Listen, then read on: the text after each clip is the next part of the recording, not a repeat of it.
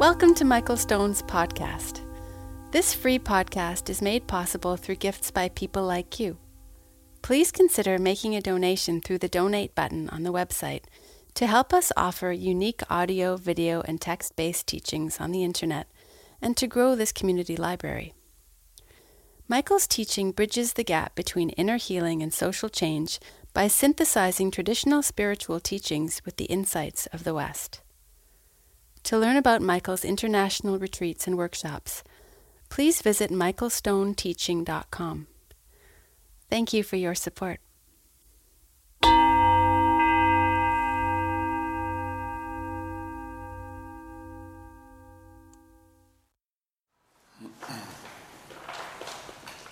Good morning.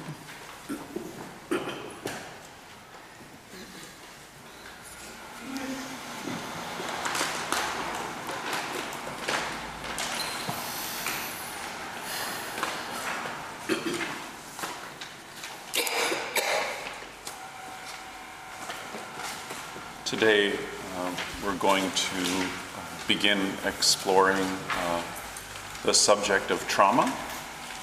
And um, I just want to remind you that if uh, you have trauma in your background, or even if you don't, but there's a lot of emotional stuff going on, um, or it triggers something for you, just know how to take care of yourself today. That might mean communicating with myself or Caitlin. It might mean um, staying in the room and just kind of like keeping your attention in the room, but also maybe just taking out your page and drawing, doodling, lying down, going for a walk, whatever you need. And also, none of that might be applicable. You might just be really happy. Um, when I was teaching recently with uh, Paul Haller, he told me this story about uh, studying with Katagiri Roshi and one day just having this really important question that came up for him. Um, have you had that yet? Has anybody had that? I don't mean a question about like, should I stay or should I go? but you know, sometimes like there's a really important question that comes up for you, and you might even realize it's the same question you had when you were nine or 12 or something. You know. And so he, he went to Katagiri Roshi and sat down with him and asked him this question. And Katagiri Roshi just sat with him, didn't say anything. And after a while, Paul started feeling kind of impatient. Is he going to come up with something really profound? And he's just waiting. And Katagiri Roshi just sat and sat and sat. So that was the story. Um, should we shut the windows? I, I think the, I think the sound mostly comes in, in this direction here. Anyways, um, I mentioned this story to start off our day because, uh, you know, a lot of us, as we explored yesterday, are so used to using the cognitive mind to kind of solve life. and um, we forget sometimes that there are experiences that we can be with that um, uh, can be healed, can be softened, can be related to, um, not just from our thinking mind. Mm. And as people who are training in facilitation, it's important to remember, and I also mentioned this yesterday, that for some people, the idea that you don't have to think your way into something is inconceivable.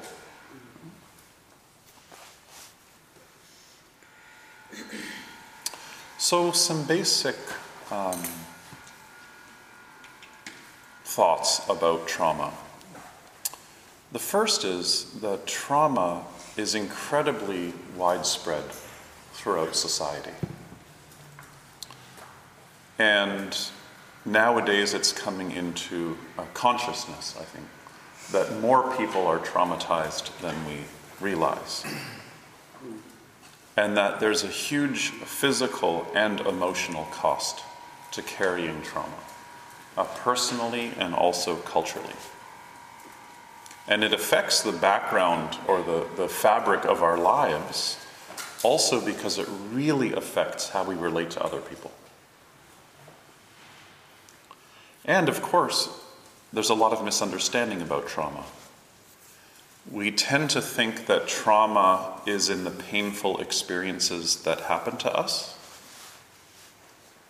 But trauma is actually a wound or a shock uh, or an injury. It, it doesn't refer to the event per se, it refers to the effect of the event, the consequence of the event on us, which is karma. When there's an action, it has a consequence.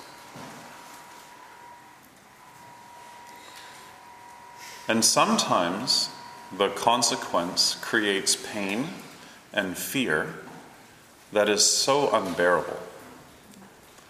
And most of that inability to bear what we're feeling is related to our age, our background, our karma, and of course, our social support. And when someone feels unbearable pain, which I'm sure everybody here has felt at some point in their life, um, it feels like your life is at risk. So the body and mind and heart have to set up various systems in order to bear pain. And when this happens, we enter a new world that wasn't the world that we had before. We enter a trauma world or a trauma body. It's like we shift into a new life, and our new life feels very different, and we get used to that difference very quickly.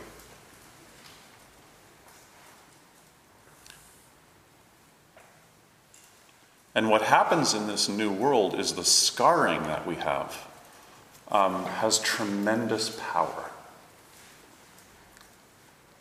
It's interesting in Sanskrit, there's a word samskara, which is where we get the English word scar. Sam means to come together, and kara comes from the root kur, which is where you get the word karma. So, the coming together of karmic activity. And I think scar is a really great way of understanding karma, right? Is ever like a scar is not always a bad thing; it's a trace. You see. So the coming together of these traces.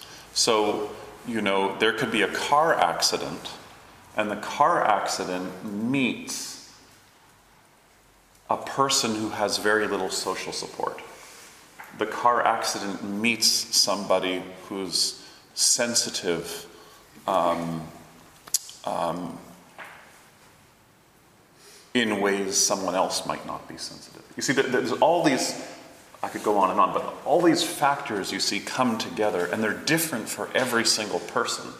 And it's not just the pattern of the person, but it's pattern, it's the ecology of the person, the social support, the, the socioeconomic life of the person, um, their digestive system, their immune system, their family life.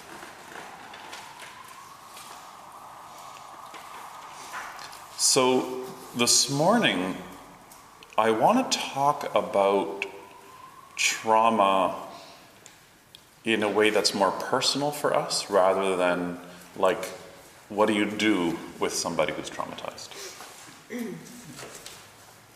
So, I want to explore three different factors of trauma. The first is three different factors in the trauma world. So, remember what I was saying is when there's trauma, you enter a new world that we can call like the trauma world, let's say. And the first characteristic of the trauma world is an embodied, visceral, somatic fear of re traumatization. If you want to just sum up fear. but it's a specific kind of fear. It's the fear of being traumatized again. The second, and I'm going to go into these in great detail, but the second is um, dissociation. In order to deal with what's unbearable, we split in ourselves, we dissociate. We, we, we, we, we have to, to compartmentalize.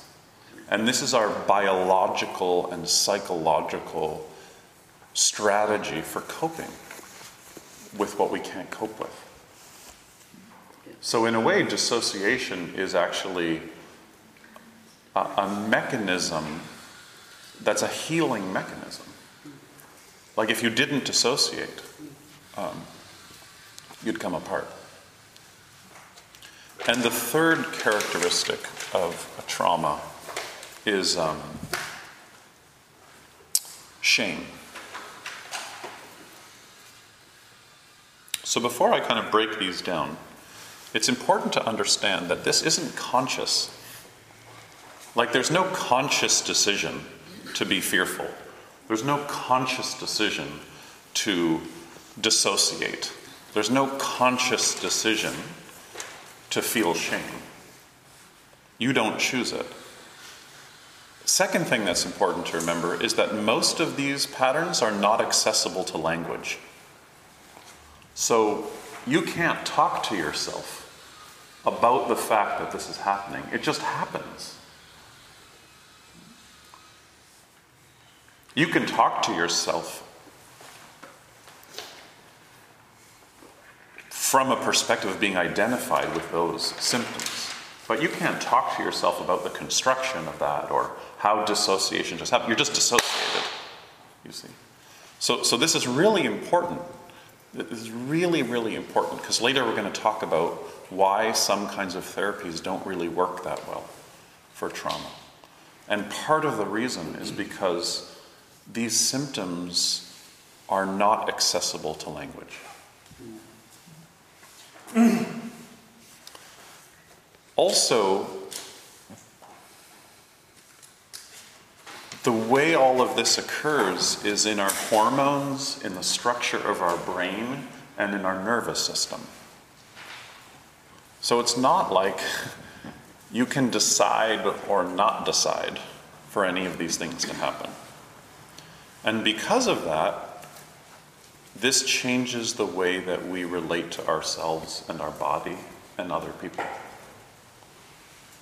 Your body was once something you were interested in and really enjoyed feeling, and maybe you exercised or practiced yoga or, or just like enjoyed being in your body.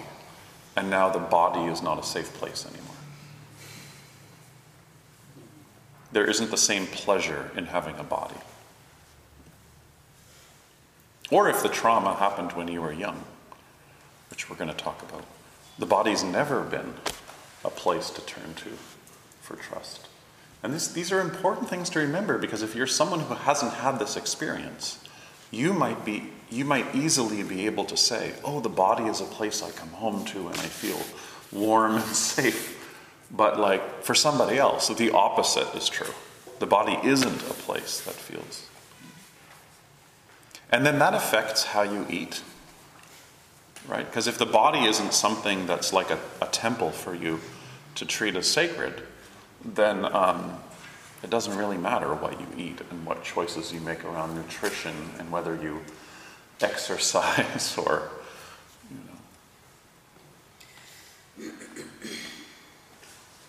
When you can't feel or acknowledge that you f- have been traumatized, you tend to then reinforce trauma cycles.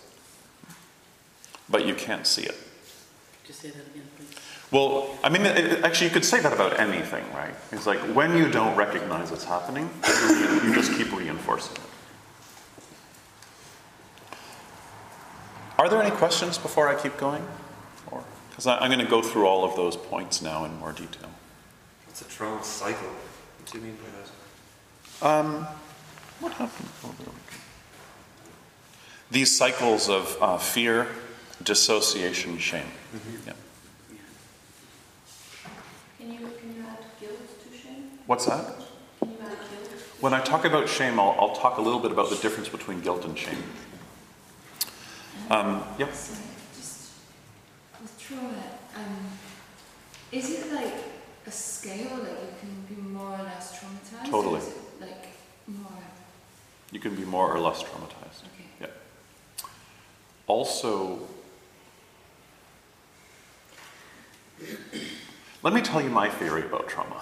just to go, just like a quick, how I understand trauma. And this isn't maybe like psychological theory, but just what I see in people and in my own experience is that trauma is like an event that's happened to your senses, but hasn't yet been experienced. That's how I think about trauma.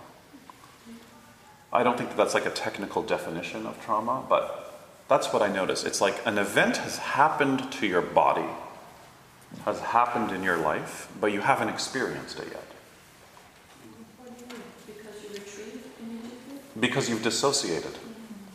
So, so it's like um, something, something has happened to you. You've had to split that out of consciousness in order to have some kind of homeostasis. So you haven't really experienced it yet. And, and the, the job of meditative practice, the job of being in relationship with a therapist, the job of of healing from trauma is to slowly find ways to experience the event that has never been experienced, even though it's happened. Does that, does that make sense? So, in a way, the symptoms of trauma are actually an event looking for an experience. The event wants to be experienced again.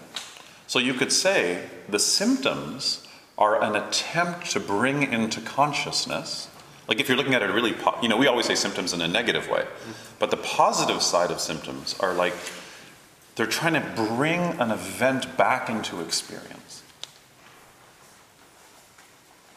Is it dissociation doing the opposite? dissociation is trying to do the opposite. Because I thought dissociation kind of was a symptom of the trauma. Dissociation is a symptom of the trauma, so it has to be healed. And even though it's trying trying to do the opposite, the fact that it's a symptom, you see, symptoms are great because they show you exactly where the trouble is. Because it's a way of trying to heal. Yeah. You're trying to manage. Exactly, exactly. That's why we always start from symptoms.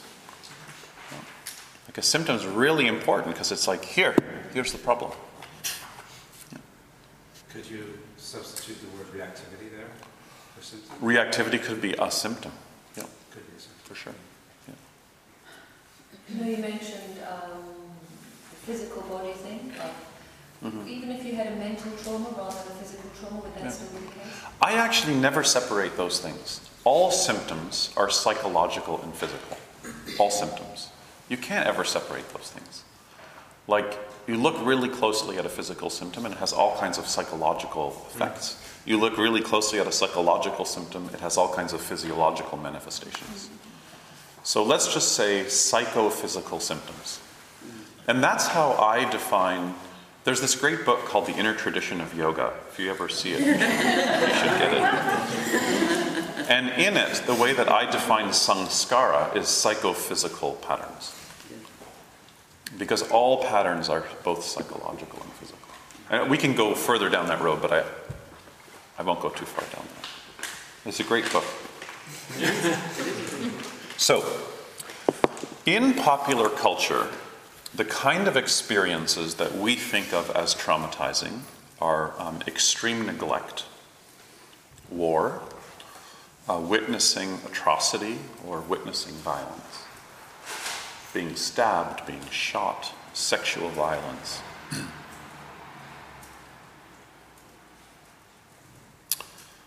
but there's a whole other dimension of trauma that in popular culture really doesn't get uh, much attention.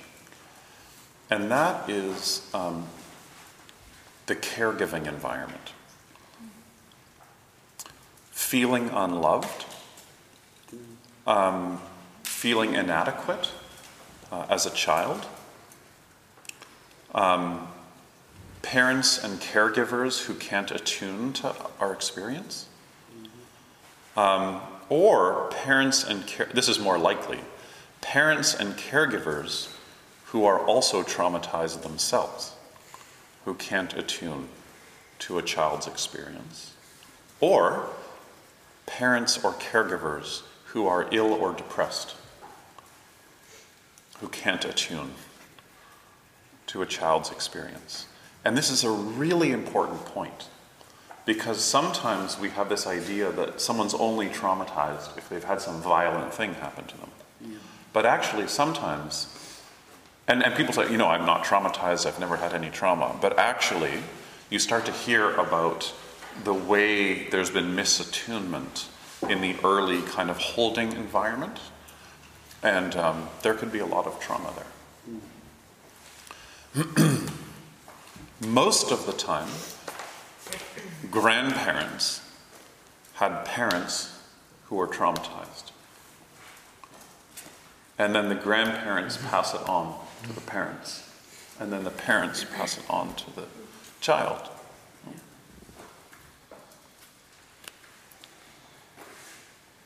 So if we're talking about trauma and you're like, yeah, my parents did this, and you're in this like blame world a little bit, it's also really important to remember that it's probably not their fault. so, uh, number one, fear. The first response to emotional wounding is that we become really sensitive to danger. And this happens really deep in the body and mind. And then we start looking at the world and other people through this haze of distrust. And at the core is this kind of cry for help, which is you saying, I will never, ever again be re traumatized. So that you avoid anything that brings you close to the sensations you felt when you were hurt. Anything that even comes close, you will avoid at all costs, no matter how irrational that might seem. And so, at some level, we become control freaks, where you, you have to control your life and your behavior and what you do and who you see and how you do it. And again, as you said, or I don't know if somebody said, is there a spectrum? Mm-hmm. Like less traumatized? Yeah. At different levels, we have to control things out of this fear, but we don't see it. And then you have to distort, sorry, and then your beliefs become distorted because you think it's true.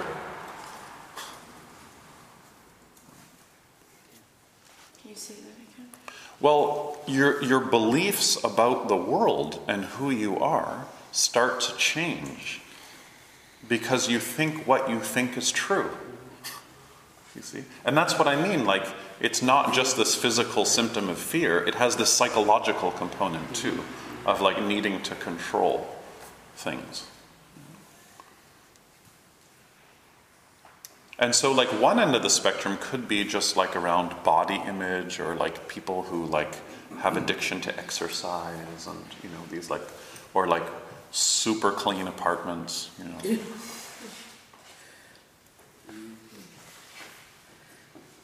Yeah. Could then the opposite of control freak be um, um, a total uh, lack of respect for the self and going into very Yeah, that's a good point. Totally. Yeah. Absolutely. Absolutely. Because that's a kind of control, also, isn't it? Yeah. Yeah, that's a really good point. Correlate? Well, I mean, there's a way to have a clean apartment and be relaxed about it and enjoy the kind of minimalism of like. And there's a way of having a clean apartment that is trying to control your environment so much. Because you feel unsafe. Yes, but you don't know that. It's not, it's unconscious. Maybe once you lost a caregiver, or they walked out on you, or you were abandoned in some way, And then you develop this unconscious belief that uh, you're not lovable. So then you have to somehow control your life. Maybe one way of controlling things is um, not letting anyone ever get too close. Like you have this kind of spatial or like emotional awareness of how close somebody is allowed to get. And nobody can cross that line. So that's another way of keeping your apartment organized, like the apartment of your heart.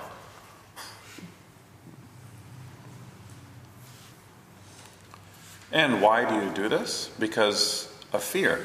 There's no way you're going to take the risk of loving again. Because what might happen? You might lose the person. So every person might have a different manifestation of this trauma world they live in. And the point around fear that's, you know, maybe the most troubling is that it creates intense loneliness and separateness. And the body becomes really good at maintaining this inner world of separateness. And it's a lot like riding a bicycle. When you ride a bicycle, you learn all the steps and then you start riding a bicycle, but you forgot all the steps, right? You don't remember all the things you did to be able to learn how to ride a bicycle. So, likewise, you develop a false self or this kind of half shell version of you, and you forgot how you got from stage to stage. And you didn't do this. Again, you didn't do this. It's like it's biological, it's unconscious. You didn't do this.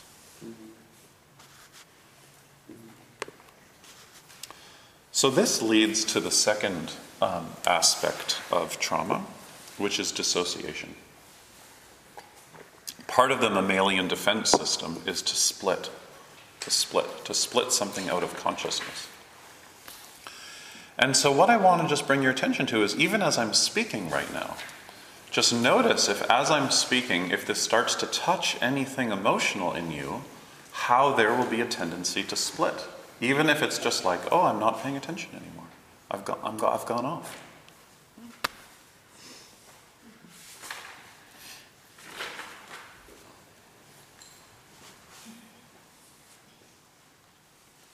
So think about, you know, when someone that you depend on uh, can't tolerate some aspect of who you are.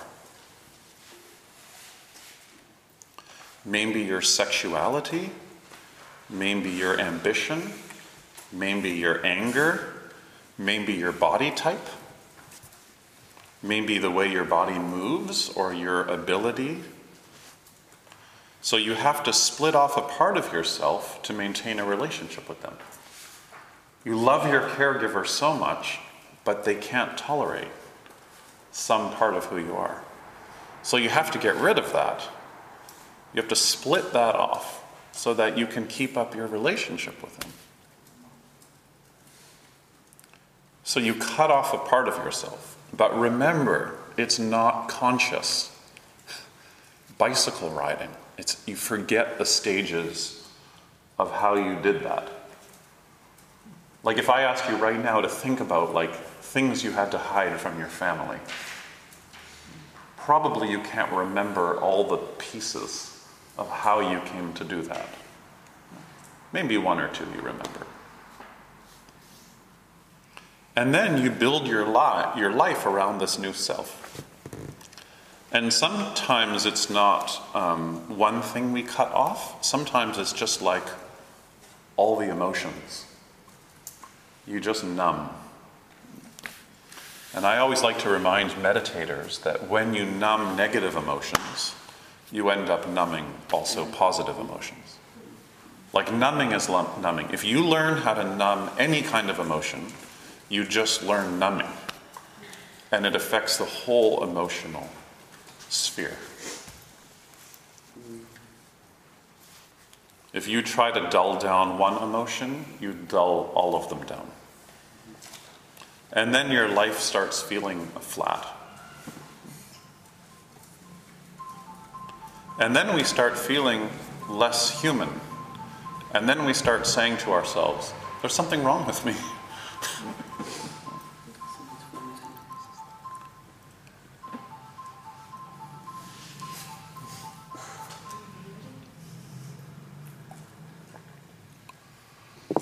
Donald Trump usually calls me at this time of the day. Get some feedback about the campaign.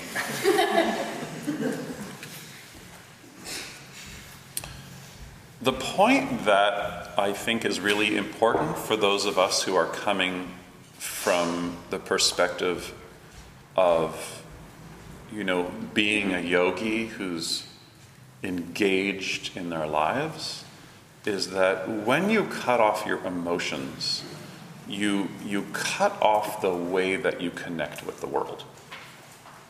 You cut off the way you connect with the world.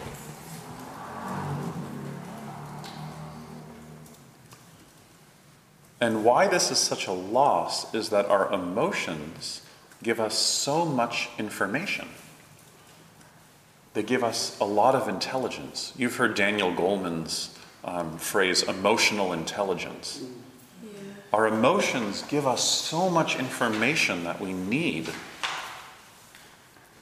And if you have no access to your emotions, it's not that you don't have emotions, it's you don't have access to them anymore. And if you don't have access to your emotions, it's really hard to make good decisions. How can you make good, how can you make skillful calls about what to do or what moves to make if you don't have access to like a healthy emotional um, landscape. So, for example, you might not accurately feel danger, or you might not accurately feel trust. So, you might make poor decisions. Maybe you've been in um, a romantic relationship with someone who is like this. Has anyone ever been in a relationship with someone and they like make decisions that you can't understand and then you get dumped?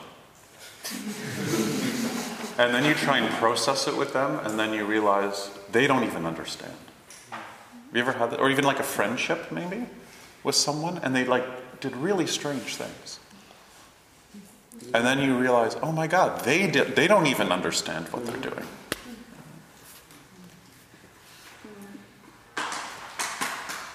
I don't know if this is included in what you just said, but there's also the other side of the spectrum where actually too much emotions can cloud your judgment. Mm-hmm. You don't know how to um, monitor or balance them. No, so that you actually end up in the wrong relationship Yeah. just for that reason, Yeah. whether it's a friendship Yeah. or. Definitely. Yeah. For sure. But you did, you said, you know, a healthy relationship to emotions, I guess it goes both ways. Yeah. Definitely. Yeah. Um, yeah. That's a good point. So, the, the third characteristic of um, trauma is shame. uh, shame is when you feel uh, fundamentally inadequate. Uh, guilt is when you feel badly about the things that you've done. And shame is when you feel bad about who you are.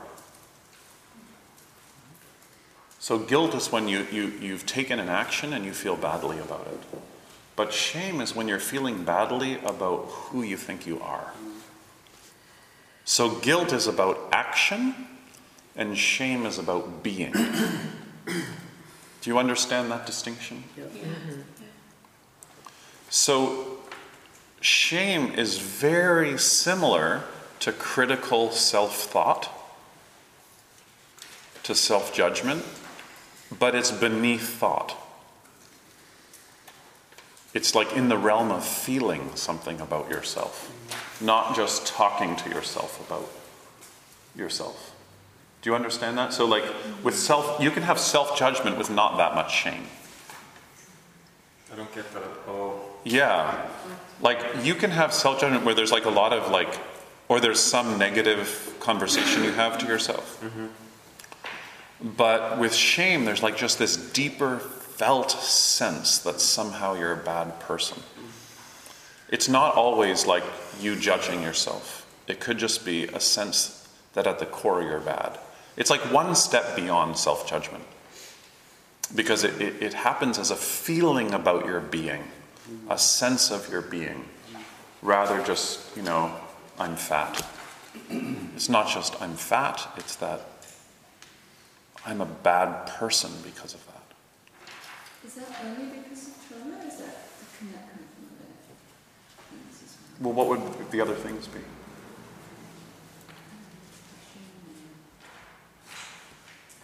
You put that in. I, I would put that in the category of trauma. It, it, it, like, it's not. Yeah, I, I would say that these are ways of thinking about the symptoms of trauma. But that whole, oh, sorry. Yeah. um, on, on fat, I'm bad because I'm fat, is that an unconscious, I'm, the I'm bad bit? Uh, the I'm fat bit, you can imagine you thinking, but the I'm bad, therefore I'm fat thing, is that like unconscious? You're not, re- you're not really noticing that. Correct. You know I mean? Yeah, Yeah. yeah. Yeah. So you. You know, like this thing with uh, um, girls now about uh, like their inner thighs not touching or whatever. What's it called? Thigh gap? Which is pro- probably, like, I don't know that much about this, but it's probably the hardest place in your body to lose weight. Yeah. I would think. Like, It's meant to be that. it's meant to be that. Okay, yeah. And so you can be obsessed with that for, you know, four years of school at a certain age with all your friends or whatever. And it can torture you, right? But there's still one more step, which is feeling that at the core, because of that, you're a terrible person. Somebody might be obsessed with thigh gap, but not have this sensibility that they're a terrible person. They would just have this sense that, like, their body is not the body they're supposed to have. You see? So it's a spectrum, you see. It's a spectrum. Yeah. I, don't, I don't think any of us can actually, like, map out exactly where it crosses over into, mm-hmm. into shame. Is this making sense? Mm-hmm. Yeah. Thigh gap. How do I know these things? How does anyone know these things? Hang out with young people. So do you think some, do you think people know that they're experiencing shame? Because it's, I find it's easy to um, notice disassociation and fear. That's quite an easier thing to Yeah. notice you do. But shame seems so. hidden. Maybe not. Yeah. Yeah. Yeah, maybe not. It might just be a feeling of not, not being good enough in some way, I guess. Yeah. I mean, let's remember too that shame is a passing emotion in every one of us. Every one of us feels some shame. It's healthy to have all of these emotions be able to pass through us from time to time in our lives. Mm-hmm. Right? But I'm talking about the shame that becomes dominant, like it's the filter that you're seeing yourself through all the time. Was there another hand up? Then Yeah. that just goes to the step of self-punishment and Yeah. self-violence. Yep. Yep. And it's reinforced by that whole culture that we've been brought up in, the religious foundation as Yep. well. Yep. The original sin and all Yeah. that. Yep. So if, you, if you're um, saying that sh- shame is an emotion, but ca- can you, if you link it back to what we were talking about yesterday, the Mhm. mental states, that, and that you can, that they're not permanent, that you can hold them lightly. I mean, how does that? Oh, okay. So, so what's the difference between a passing emotion and the shame that's associated with trauma? Is very simple. Is that in trauma, the shame that arises is something you can't get out of. Okay. You can't get out of it. You can't get outside of it. Mm. Yeah. you become the object of your own negativity. You can't kind of get out of it, and so you're forcing yourself to become more perfect. You have to force yourself to become more perfect all the time because you're not. And I mean, we're not going to get into it, but this is such an interesting lens to look at the yoga community with. Like, really, really interesting. Yeah. But we're not going to get into that right now. Yes? Um, is shame particular to? It seems to me that like shame would be particular to certain kinds of trauma. Like there's the trauma of like a freak accident or Yeah. something where you have the fear Yeah. and the dissociation, Yeah. but maybe you don't. But maybe have you don't have the shame. Yeah. Or it could be any combination, perhaps. I don't know. Yeah, but it depends. I mean, you could have the freak accident, and then because of the environment that you're working with, you can have shame around it. That wow, look at everybody else. They're, you know, they can go drive the ambulance again. Mm-hmm. Yeah. Mm-hmm. They can go, you know, they can go back into the emergency room. Mm-hmm. But I can't, you know, I, you know, and because of that, I'm a terrible person. So, it's again, it's really different for everyone. You can't make these like direct links. Like this kind of trauma creates this kind of symptom. It's so different for everyone. But these three characteristics, in terms of just like understanding the symptoms, are really, really important. Fear, dissociation, shame. Um, the worst part of shame is that it really poisons our relationships with other people. Because if we don't trust ourselves, we don't know what we feel, and we think at the bottom we're bad, how can we love other people? And how can they love us? Because we don't understand what they love. What could they possibly love? And if we're scared um, of someone getting to know us, we might tell our, ourselves stories that are not true, like we're going to be left, or we're going to be attacked, or we're going to be judged again. So we push people away, or sometimes instead of pushing people away, we manipulate them.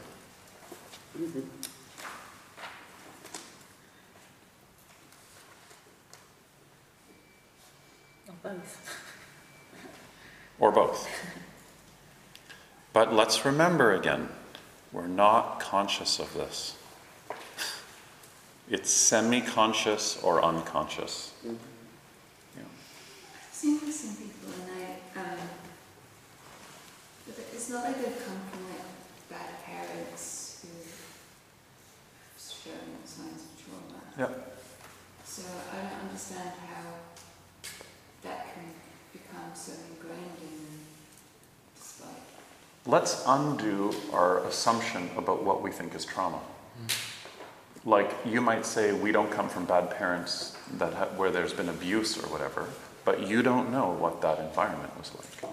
And probably as you start to learn more about it, you can see how, like these symptoms don't come out of nowhere. Someone who, who, who, who's a manipulator all the time, you might like learn about their child, or they might say, oh, I had a fine childhood, you know. But like, there's a reason why somebody's manipulating all the time or lying all the time.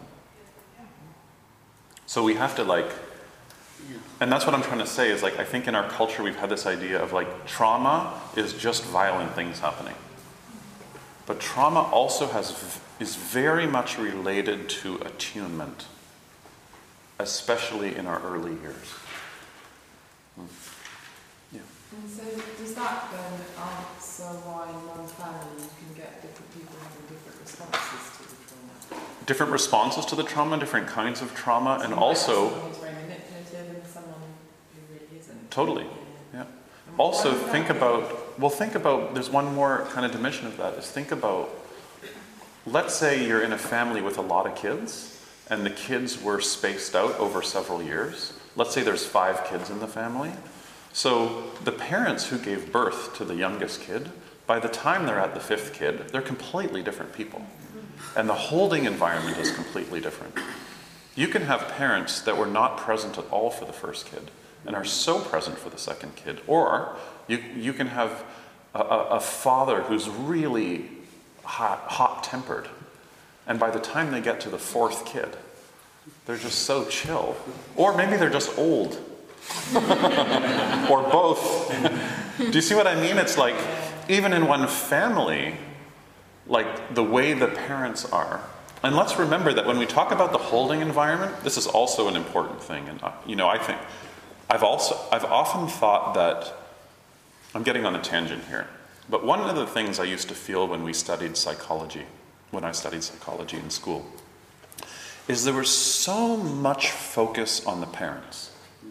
And I used to always think, why aren't we talking about siblings? Like, like the sibling is often spending more time with the kid than the parents, right? So also thinking about the siblings here, too. Yeah. That's interesting, because I, I, I've got three children. There's a 12 year age gap between the eldest and the youngest. Yeah. And, um, I mean, yeah, I can see it in myself, I can see it in my husband. My husband is just totally different with the, yeah. you, know, you know, how he dealt with, deals with my daughter, the Yeah. youngest one. And, he Yeah. dealt with it. and then there's the sort of girl-boy thing as well. Exactly. Yeah. Yeah. Personalities. Yeah, yeah.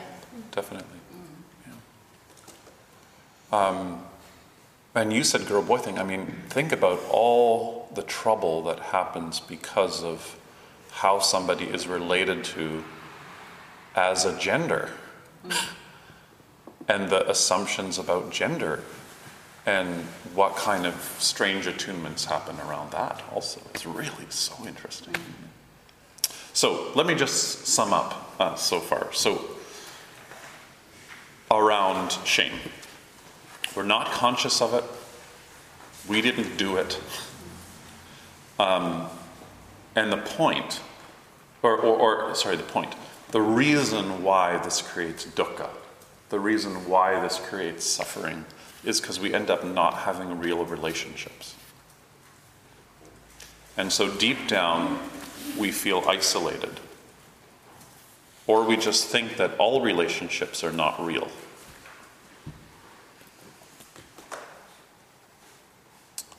I'll just share one personal story is that um, my father comes from, um, my father was born in Poland um, at the end of the war. Um, my grandparents were in a concentration camp. Um, I have no family on my father's side. Like my grandparents, except for one cousin, are the only people who survived in that family. So they have no cousins, no relatives, and they saw everybody get murdered in their family, get taken away or get killed. So I have no relatives on my father's side. So when I was a kid and into my teenage years, oh, and so my father, who's now retired, doesn't have any friends. And he's never had friends. My mom has like this huge, and they're split up. My mom has this huge network of friends. My, my father has no friends. And I was talking to my sister about this uh, recently, and, and my brother. Oh, th- here's something interesting too. My brother and my sister and I are so tight. We're so close to each other. Like my brother is my best friend.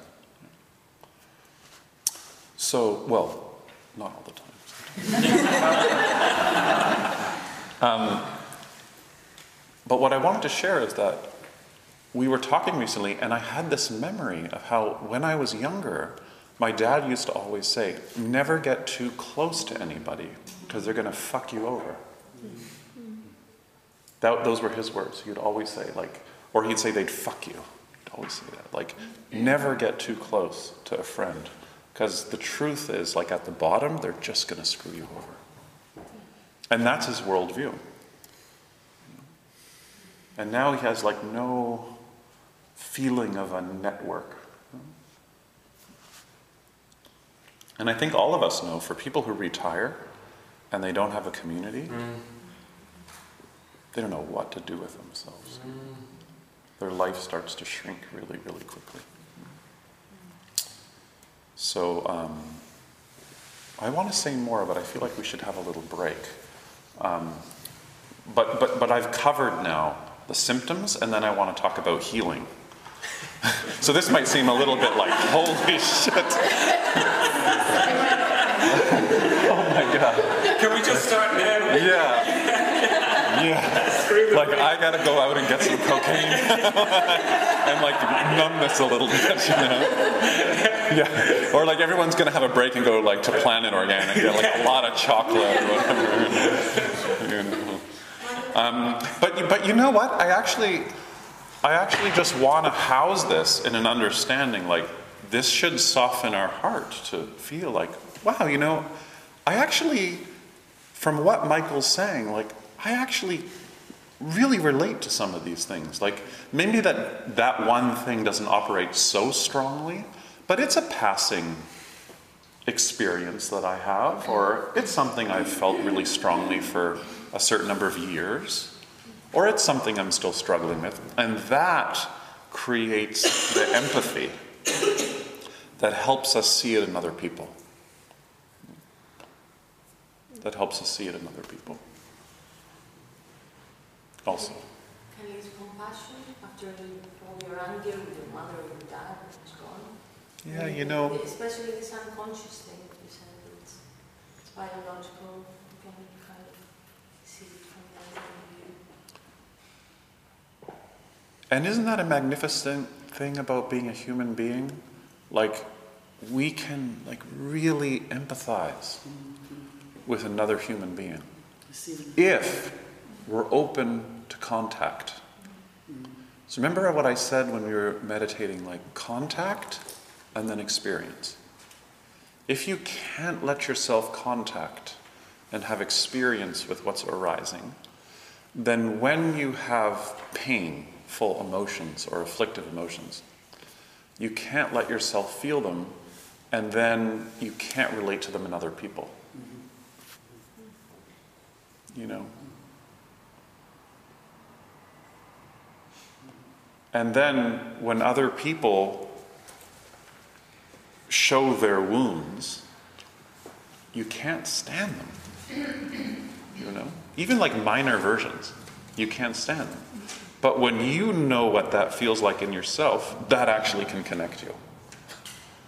And that's the first noble truth. That's the foundation of the Buddha's teaching is opening to suffering. Opening to suffering. Why? As Norman Fischer said in his article, when you can contact your suffering,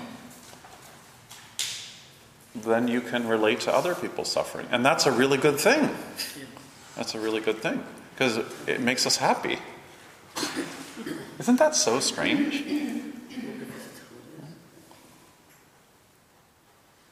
I, w- I, I was listening to this interview, and this man said uh, something really interesting. Like, he was talking about Catholicism and, and why he's so why he, he's so connected to prayer and God. And he said that his connection to God is both through prayer and through the fragility of other human beings. That the real path to God is being open to the fragility of other human beings. I thought that was so beautiful. Like, to me, that's like what Jesus taught, right? So, let's end on Catholic note. and um, we'll take a 15 minute break.